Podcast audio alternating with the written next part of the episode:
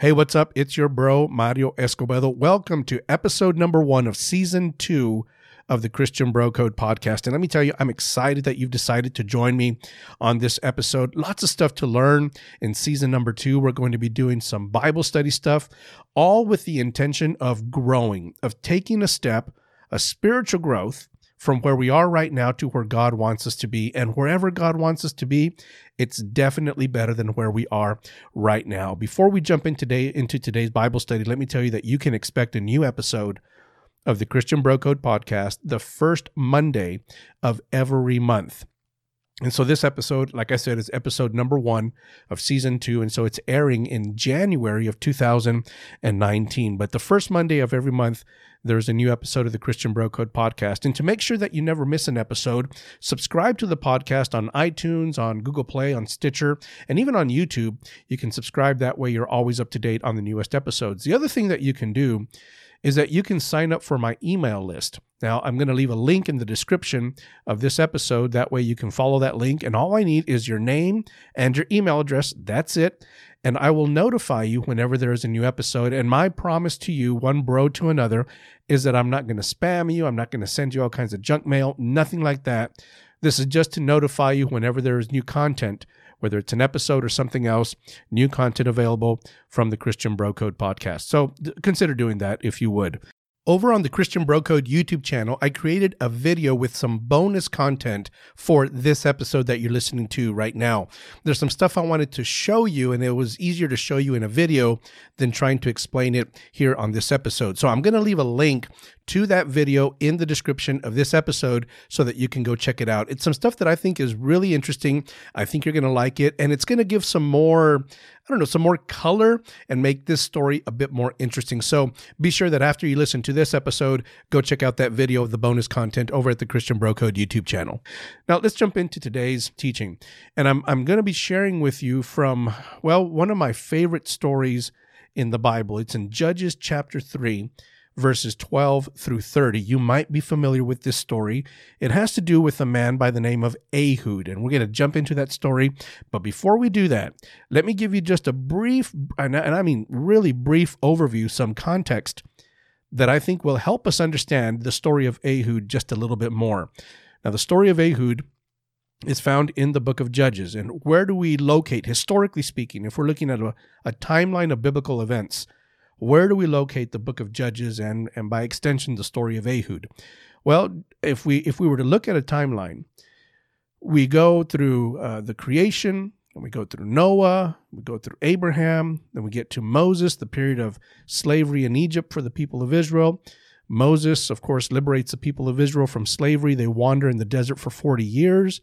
And then, under the leadership of Joshua, the people of Israel enter the promised land. And it's it's right after the period of Joshua when the people of Israel have taken possession of the promised land that we enter into the period of the judges. Now, technically speaking, if you speak to biblical scholars or biblical historians, they'll tell you that essentially Joshua and Judges still or Judges still belongs to the period in biblical history when the people of Israel are taking possession of the promised land.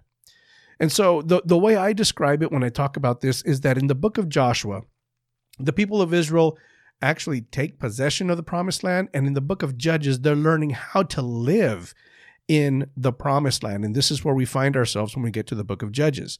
Now, there's this cycle. Okay, there's a cycle that takes place in the book of Judges, and it's it's a pattern or a cycle that you can you can overlay it on just about any story in the book of Judges. So here's here's the pattern, here's the cycle that you'll notice in the book of Judges. Take some time to read the book of Judges at some point and you'll notice this pattern or this cycle. The first the first part of the pattern is that the people of Israel do evil in the eyes of the Lord. Typically, it's idolatry. Typically, the way that they do evil in the eyes of the Lord is that they commit idolatry. They, they chase after foreign gods. After after they do that, or as a result of that idolatry, what takes place is that God then gives them over to a foreign nation or a foreign enemy, and they're oppressed as a result of the sin that they committed against the Lord, as a result of their idolatry. After that, then we find out that the people of Israel cry out to the Lord in repentance and in forgiveness and ask them, ask the Lord to deliver them. And God, in His mercy and in His grace, He replies by sending the people of Israel a deliverer. And then the, the, the deliverer, well, he delivers them, and then the pattern pretty much starts all over again. Now, these deliverers are what we call judges. These are the judges that we talk about in the book of Judges. And when we talk about judges uh, in the context of the book of Judges, the biblical book of Judges, we're not talking about men and women who would sit behind a, a tribunal and pass judgment on cases. That, that's not what we're talking about. In the context of the book of Judges, when we use the word judge, we're talking about an individual who would serve as a military leader for the people of Israel. This individual, typically a man, would lead the people of Israel in battle. And they're the ones who would lead as a, response to the Lord's raising up a judge because the people of Israel cried out to the Lord because they were in oppression or in bondage as a result of their sin. So that's that's that pattern in the book of Judges. The people of Israel sin, God delivers them to a foreign nation to be oppressed as a punishment for their sin. The people of Israel cry out to God. He answers with a deliverer. The deliverer delivers them, and then they repeat the pattern all over again. So when we come to Judges chapter 3, verse 12, the story of Ehud, we see that pattern very clearly. In fact, let me start reading, and I'm not going to read the entire story verse by verse. I'm going to summarize some parts and I will read some other parts. But as we read through this, I want you to pay attention to some details, and I'll point out those details as we're going through it. But I, I really do think that this story it, it, can serve as an encouragement for you. I, I don't know what kind of 2018 you had. I don't know what you're expecting in 2019.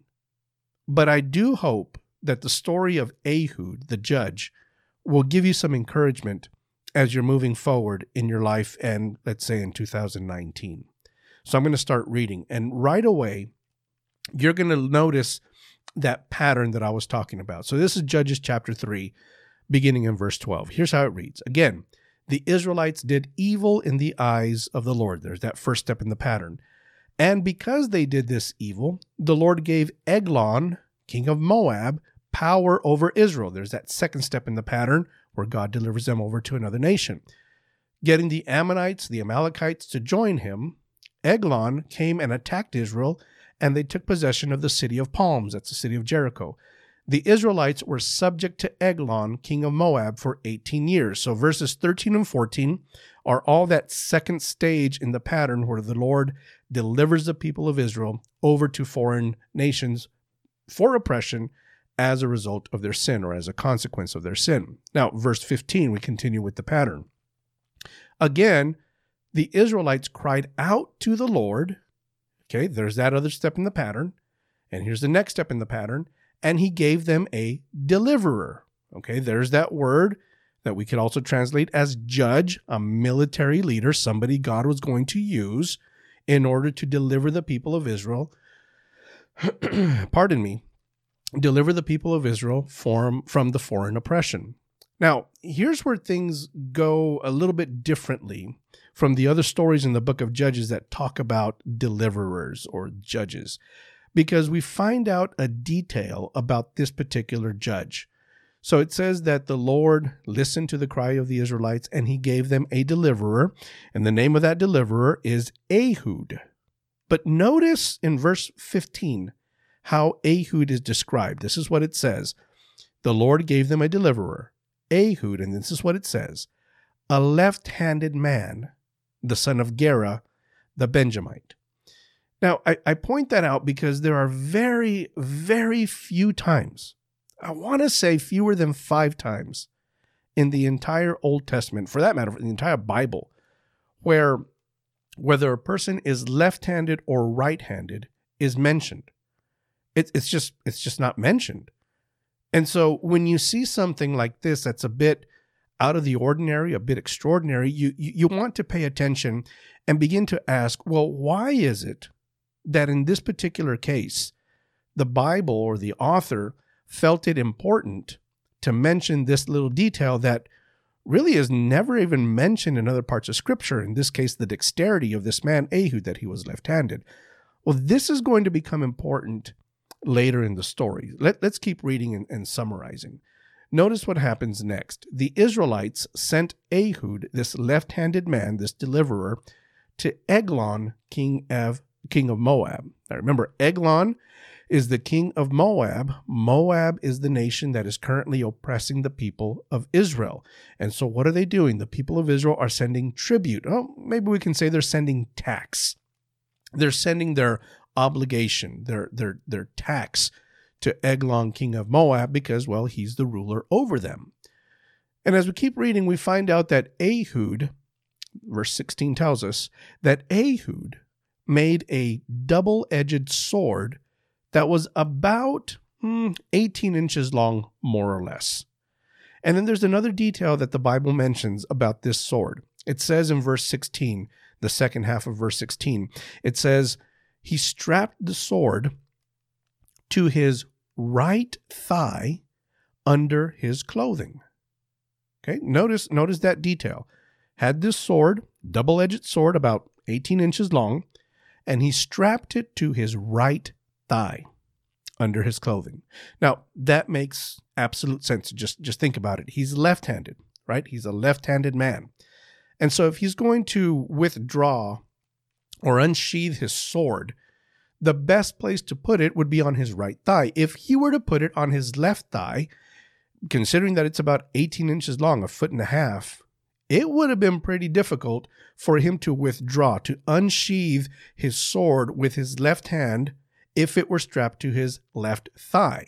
I mean, just just kind of try it on your own one of these days. Get get a stick that's about 12 inches, 16 inches, something like that, and and put it on your right thigh. If you're right-handed, put it on your right side. If you're left-handed, put it on your left side, and see how difficult it is to withdraw that or to pull it out as if you were pulling out a sword from the same side, the same thigh as the hand that you're using to pull it out. And I think you'll see that it's rather difficult. So the fact that Ehud is left handed and he straps the sword to his right thigh makes absolute sense. Because in the moment that he would have to withdraw or unsheath this double edged sword, it's, it's, it's placed perfectly. It's on his right thigh, which means that he can easily withdraw it with his left hand. Okay, so so far we've got some pretty important details, but we're going to find out. We're going to have to read between the lines in just a little bit to figure out what these details mean and and how we can apply the principles uh, of this story to our lives as Christian bros. So here's what keeps on happening. Verse 17, Eg, uh, Ehud, he goes uh, to Moab, to the king of Moab, who is uh, Eglon. And then there's this uh, another detail, another little detail in this story that we find out, and this time it's not about Ehud, it's about Eglon, the king of Moab. Now, keep these names straight, okay? They, they might sound a little bit similar, but we have Ehud, the Israelite, the deliverer, the left handed man, and we have Eglon, who is the king of Moab, the oppressing nation. And here's a detail that we find out about Eglon in verse 17. Eglon, king of Moab, was a very fat man. Did you get that? Eglon, king of Moab, was a very fat man. Let's keep going in the story. About verse 18, Ehud gives the tax or the tribute to Eglon, and then he and all of his entourage they leave. But then, at a certain point in the journey, Ehud turns back. He goes back to Moab, back to Eglon, king of Moab, and he tells him this Your Majesty, I have a secret message for you. And when the king heard that, when Eglon heard Ehud tell him, I have a secret message for you, he told everybody who was there in his chamber, he said, Leave us. And they all left. And so now what we have is that you have Ehud, the left handed man, who has a sword strapped to his right thigh, alone with the king. This is what happens. Ehud, I'm going to read directly from the text here. Ehud approached him while he was sitting alone in the upper room of his palace, and he said, I have a message from God for you. And as the king rose from his seat, notice verse 21, Ehud reached with his left hand, drew the sword from his right thigh, and plunged it into the king's belly. Even the handle sank in after the blade, and his bowels discharged. Ehud did not pull the sword out, and the fat closed in over it. Then Ehud went out to the porch. He shut the doors of the upper room behind him and locked them. So notice what took place. They were alone in the upper room of the palace. Ehud withdraws the sword with his left hand from the right thigh where he had strapped it. He stabs the king. The man is so fat that the, the fat just covers the blade and the handle, and all of his innards just spill out. I don't know how old you are, but I remember watching this is when I was a kid. This was in the 80s when I was a kid. I remember watching the movie The Blob. Anybody ever watch that? The Blob?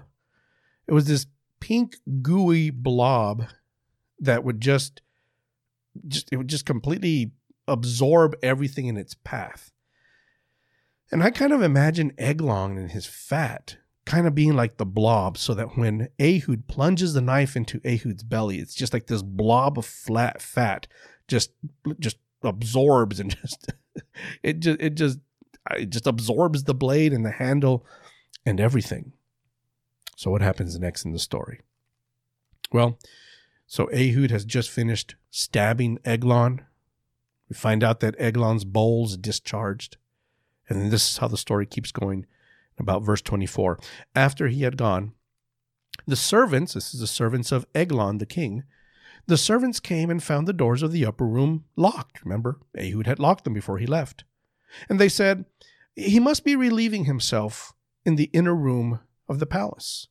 Now, when they say that, he must be relieving himself, what they're saying is he must be using the restroom. Now, what is it that would have caused these servants to jump to that conclusion? Why wouldn't they have said, well, maybe he's taking a nap? Why did they jump to the conclusion and say he must be relieving himself? He must be in the bathroom. Well, remember what happened when Ehud stabbed the king in the belly.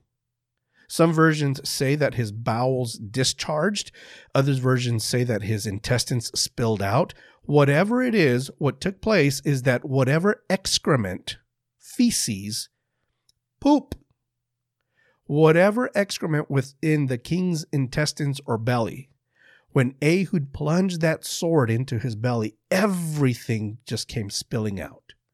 Whether it came spilling out because Ehud ruptured the intestine where all the excrement was, or as a reaction, the king's body just discharged all the excrement the old fashioned way, you know, the way you and I uh, discharge excrement. Whatever happened, the idea that takes place here, without it being said, is that these men came to the door and they said, Oh, he must be relieving himself. Why would they have said that? Well, all this excrement has discharged from the king's body and there's this nasty smell of excrement that's permeating, it's wafting through maybe the chamber, past the door, in the hallways.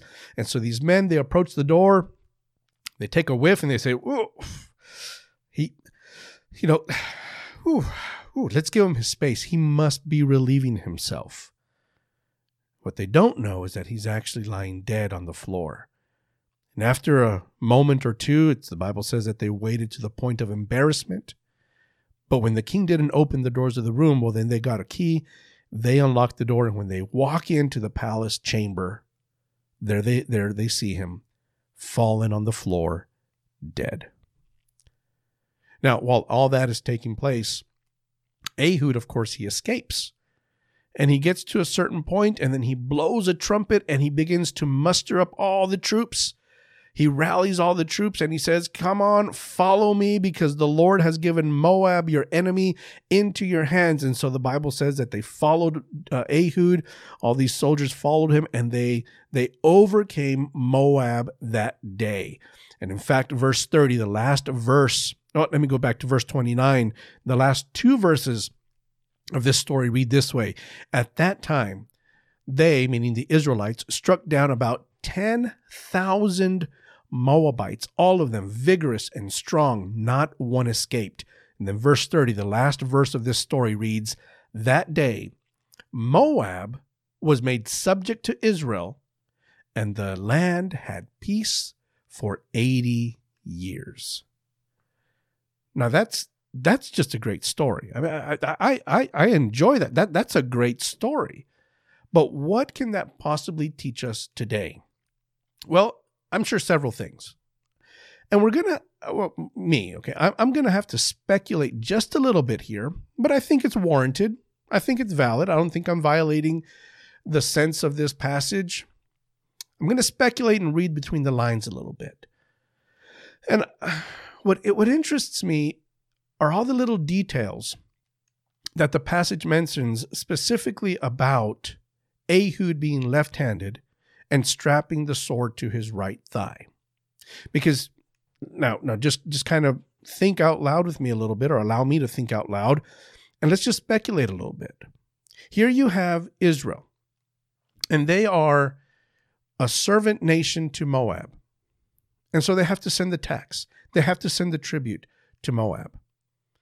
But they send this man Ehud, and the Bible specifies and makes note of this detail that Ehud was a left handed man. Now, we need to pause right here and acknowledge the fact that in the ancient world, left handed individuals were considered second class citizens. That's, that's just how it was. That, that's just a fact. In fact, in the Hebrew text of this story, there really isn't a word that I'm aware of, uh, at least, and in this story it doesn't appear. It, there isn't a word that means left handed man you know, we have right handed and left handed. In this story, when it says that Ehud was a left handed man, there isn't a word or a phrase, phrase that means left handed. The way it reads in the original text is that Ehud was a man whose right hand was shut up, his right hand wasn't working. And it wasn't that Ehud had gone through an accident and now his right hand wasn't working, so he had no choice but to use his left hand. It's that that's how left handed individuals were described they had a gimp right arm. They, their their right arm was or the right hand was shut down. It was bound up. It was no good. So they had no choice but to use their left hand. And there's this there was this stigma, this idea that a left-handed individual was in some sense a second-class citizen, defective. Something was wrong with a left-handed individual just because they were left handed. And you have to admit that nowadays we live in a right handed world. Now, things have improved, things have gotten better, but they, they you know, left handed individuals, they, they have to have special scissors made for them. They can't use the regular uh, can opener that we use, right? If you're left handed, you can probably understand this now. I'm right handed, but my sister, I have a sister, she's left handed. Every single year for school, they had to bring her a special desk for right for left-handed individuals. If you've ever eaten lunch or dinner with a left-handed individual and you're right-handed, you know that you're always bumping elbows with them. I mean, try driving a manual transmission on a, a, a stick shift if you're left-handed. Now that that that can be kind of challenging. We live in a right-handed world. And and in the ancient world, it was it was looked down upon if you were a left-handed individual. You were a second class citizen. You were defective. Something was wrong with you. And yet, this is the man that the people of Israel, for whatever reason, chose to send the tax, the tribute to Eglon, the king of Moab. Now, maybe they didn't know he was left handed at the time. I don't know. But anybody, an ancient Israelite who would have been reading this text or, or hearing this story told to them, when this little detail emerges about him being left handed, I think they would have gasped. I think they would have been like, What? wait, wait a minute, wait a minute, Grandpa, you're telling me this story, but why in the world are they sending a left-handed man to do such an important job? Why why would they send this defective runt? And and this is my disclaimer. I'm not calling anybody left-handed defective or a runt. This is how it was back then, not anymore. Left-handed people have come a long way, thank God, right? but I think this this would have been the perception. They would have been like they would have been reading or hearing the story, and they would have been, wait a minute, wait a minute. Why are they sending this left-handed man to do such an important job like take the tax or the tribute to the king of the nation that is lording, lording, not loitering, lording over us. Something's wrong here. But they send Ehud anyway. And I have to believe, now again, this is part of the speculation. I, I understand the text doesn't say this explicitly, but come on. You've got you've got this representative from an oppressed nation coming to the oppressor, to the king, to the palace of the oppressor. Now, you don't think Eglon, the king of Moab, had a palace guard? Of course he did. You don't think they frisked and searched every man who was part of Ehud's entourage as they walked in to see the king? I, I think they would have. However, I don't think they would have considered that the people of Israel would have sent a left handed man for such an important task. Again, I'm, I fully recognize I'm speculating. Okay. I know I'm speculating, but I think it makes sense. And so, if they would have frisked and searched the man in this entourage with Ehud, I think it makes absolute sense that they would have not have ever considered, it would have never passed through their mind that this task was being carried out by a left handed man. And so they would have searched and they would have patted down and every man, they probably more than likely would have patted down their left thigh because that's where somebody would conceal a weapon because everyone's right handed and there's no way they would send a second class left handed person to do such an important job. So it's very possible that they would have patted down everyone and patted down their left thigh, never thinking to pat down anybody's right thigh. And so there you have Ehud, maybe with a little smirk on his face. you know, I know something you don't know. He's left handed. And so, if he were to conceal a weapon, which he was doing, it would make absolute sense that he would conceal it on his right hand side, but they would never have thought that that would have been the case. And so it turns out that Ehud, because of his defect, because of his second class citizenry, because of the fact that he had this defect that everybody else, probably for the entirety of his life, had probably ragged on him about it, had probably pushed him to the side, had probably teased him, had probably said, "Well, listen, you're just this is just your lot in life. You know, you're you're left-handed. Oh well, not much you can do about it, but well, you know, make the best of it."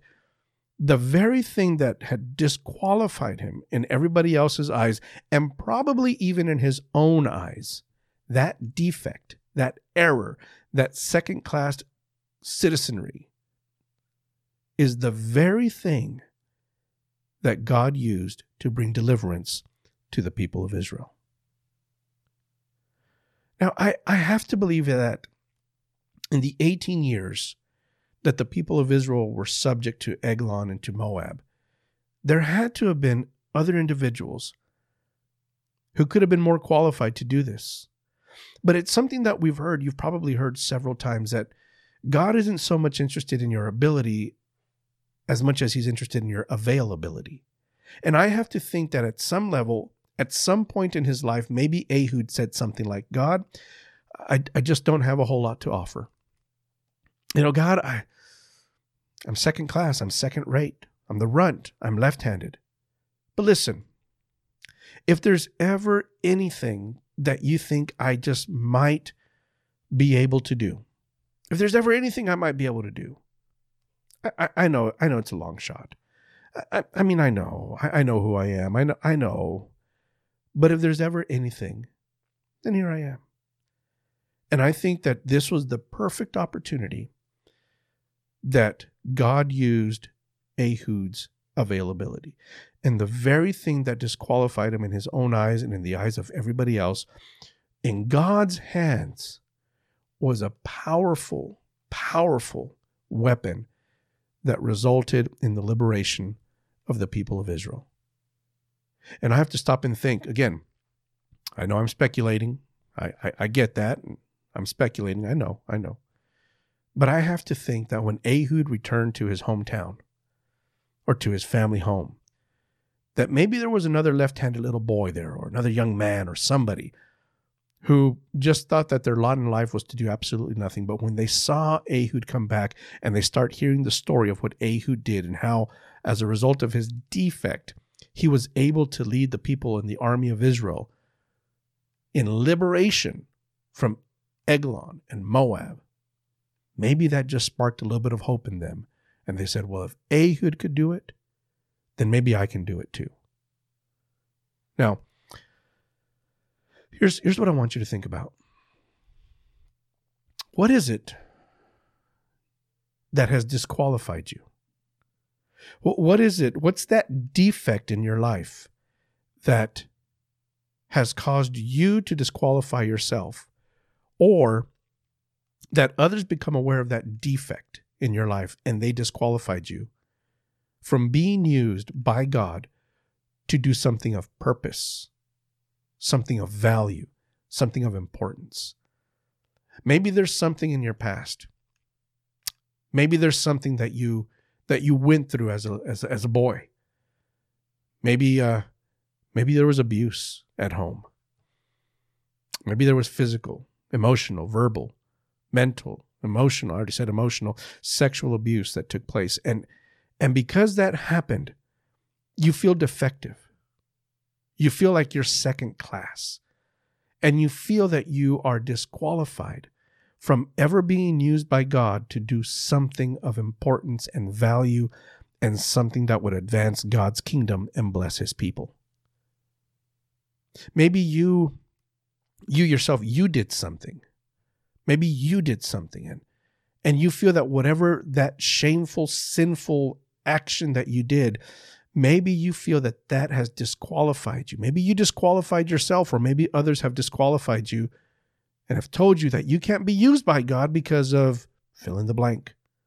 Whatever you did that shameful sinful embarrassing act that you committed that has now, at least in your eyes and possibly in the eyes of others, it's disqualified you. I think I think we all have something of that to some degree or another. I know there are things in my past that I, I have, have you ever had this happen to you? It happens to me.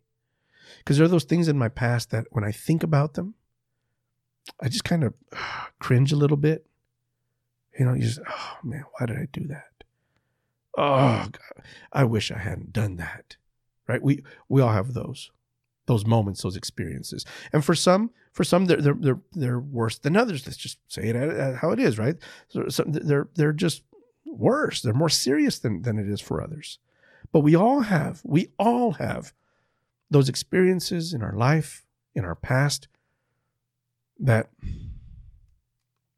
we feel that they just disqualify us. And so we, we want to do something big for God. And we hear maybe our pastors tell us, hey, God wants to use you to be a good husband, to be a good father, to, to be a leader in this church, to be a leader in your community, to, to shine light in the darkness of your of your workplace. And and you get excited, you get emotional, emotional and hyped up and, and, and all this about it. And then you remember, oh yeah, but this. Oh yeah, but I'm I'm going to put this in quotes. I'm left-handed. I, I've got this defect. I've got this disqualification. And because of that disqualification, I can't do it. I want I want to be used by God to do something big. But this defect has disqualified me. It's made me a second class citizen.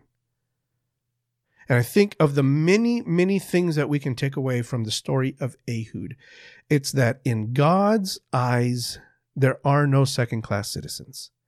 And that in God's eyes, what you and what others might view as defects and disqualifications, when you put those defects and those disqualifications into God's hands and you make yourself available, then what others and you yourself consider a, a defect ends up being a powerful weapon that God can wield in order to bring liberation not only to you, but to other people around you as well. And so I want to encourage you. I, I don't know who you are as you're listening to this. I don't know what happened in 2018. Maybe maybe 2018 was filled with those moments where you cringe when you think about them. Or maybe you go farther back or further back in your life and you think about things that you did, things that you said, people that you hurt, actions that you committed that you wish you could take back. I want to tell you that you're not disqualified. You have not disqualified yourself. God can still use you to do something of impact, of value, and of purpose for the kingdom of God.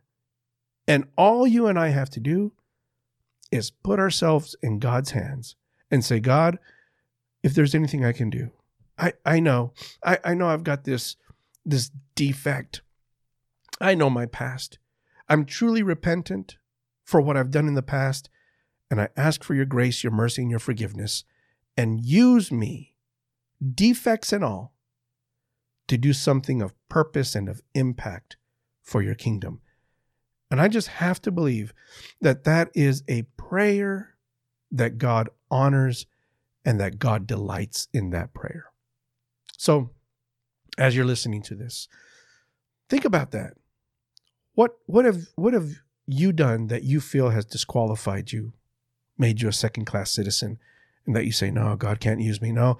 Whenever those thoughts creep up into your mind, I want you to think of Ehud, the left handed man, and how God used him in a way that nobody probably ever thought that he could be used to do something of importance, of value, and of purpose for the kingdom of God. And here's here's what I want to do. This episode, I'm, I'm wrapping it up, but here's what I want to do. I, I just want to pray for you. Right there where you are, you might be listening in your car, you, you might be cutting the grass, you might be doing something else around the house. I want to pray for you. And and I'm praying this right now, you know, as, as I'm recording this, but listen, there's there's power in prayer. And even if you're listening to this prayer as a recording, I want you to know that this prayer is emanating from the depth of my heart with absolute sincerity. And I want you to feel the power of this prayer. And I want you to know that God can use you and that you're not disqualified and that those defects cannot hold you back when you put them in God's hands. And they may be those those defects and those things that that you think disqualify you may be the very things that God uses to advance his kingdom through you. So I'm going to pray for you. Give me this opportunity to pray for you right there, wherever you are. Lord, we, we all have those moments that make us cringe. We all have those moments in our past that when we think about them, we, we, we just cringe and we say, How could I have been so dumb? Why did I do that? And Lord, as, as humans, those moments weigh heavily on us and and they they make us feel disqualified they make us feel unworthy and truth be told we are unworthy and we have disqualified ourselves because of our sin. But we're thankful that we serve a loving merciful forgiving God who is full of grace and who knows how to forgive us even when we are at our worst. Lord, for every Christian bro who is listening to this right now, I pray that your Holy Spirit would speak deeply into their hearts and remind them that they have been forgiven, absolutely and completely forgiven by you. And that their qualification is not because of their ability or what all they can do. Their qualification is in Jesus Christ and the mercy and the grace that you've showered on us. I pray, Lord, a prayer of encouragement for each man, for each Christian bro who is listening to this right now, who might feel discouraged or disqualified. Holy Spirit, speak life and encouragement and purpose into each Christian bro who is listening to this right now. That we would walk forward with purpose, with value, and knowing that in your hands you can use us to do incredible things that will advance your kingdom on this earth. This is my prayer in the name of Jesus. Hey, that's it for this episode. Thank you very, very much for taking the time to listen. I pray that this this helped you take a step of spiritual growth as you meditate and you think about this, that this would help you take a step of spiritual growth, advancing from where you are to where God wants you to be. I'd love to hear from you in the comments, whether it's on the YouTube channel or Facebook or wherever wherever you're tuning in from. Uh, I'd love to hear from you in the comments. And uh, if there's something I can pray for you about, let me know. You can email me at mario at marioescobedo.com. That's mario at marioescobedo.com. You can email me and I'd be happy to pray for you. You can direct message me on Facebook or pretty much any other social media platform where you find me. And don't forget to subscribe to the podcast via iTunes or wherever you get the podcast from. YouTube as well. Subscribe to the Christian Bro Code YouTube channel. And uh, if you want to receive email notifications every time there's a new episode, then definitely sign up for my email list. There's a link to that in the description of this episode that we are never lose out on an episode. Hey, don't forget to check out the video with the bonus content that goes with this episode over at the Christian Bro Code YouTube channel. There's a link to that video in the description of this episode. Hey, that's it for now. Remember, there is a brand new episode the first Monday of every month. God bless, bro.